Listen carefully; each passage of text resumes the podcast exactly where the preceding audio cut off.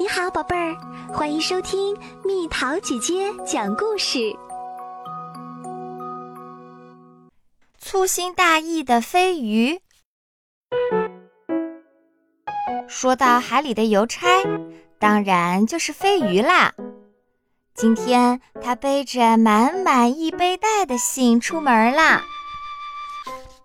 海里的十字路口，被要去这边的沙丁鱼。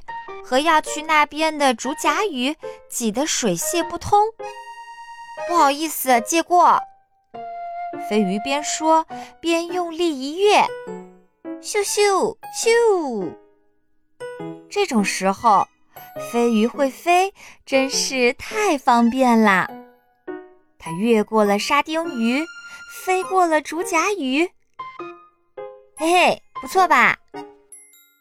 但是这只有点粗心的飞鱼得意过头了，咻咻咻，砰！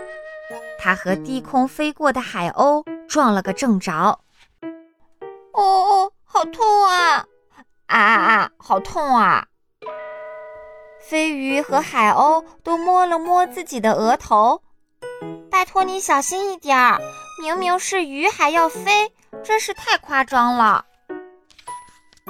没办法呀，我正在赶时间，而且你也有错，鸟不是应该飞得更高一点吗？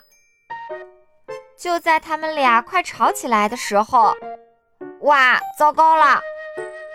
刚刚撞得太用力，飞鱼背带的盖子掀开了，里面的明信片和信件到处飘，不能再吵了。飞鱼和海鸥急急忙忙把信件捡起来，这些是要送给大家的信件，一封也不能少。呼，这下真的耽误太久了。飞鱼用最快的速度送信，海鳗，你的信；狮子鱼，快递；龙虾，挂号信，记得拿印章啊。发着发着。只剩最后一张明信片了，嗯，这是没有写收件人，也没有写寄件人，怎么送啊？怎么办？飞鱼抓抓头，他当然不知道怎么送，因为它不是明信片，而是从陆地上飘来的树叶。刚刚跟海鸥相撞时。不小心把树叶和信混在一起了。飞鱼可不知道树叶是什么，说不定这是很重要的明信片。好，我一定要把它送到。于是，飞鱼开始挨家挨户的拜访。这张明信片是不是要寄给你的？这张明信片是不是你的呢？每一天。飞鱼都这样，咻咻咻，匆匆忙忙地飞来飞去，但不管它怎么找，都找不到收信人。下次遇到飞鱼的时候，千万别忘了告诉他，那不是明信片哦。偷偷告诉你，这是真的哦。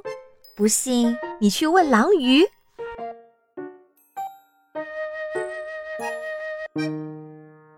又到了今天的猜谜时间喽，准备好了吗？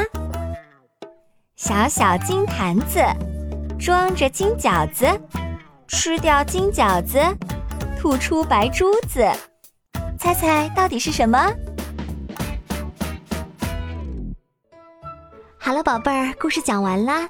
你可以在公众号搜索“蜜桃姐姐”，或者在微信里搜索“蜜桃五八五”，找到告诉我你想听的故事哦。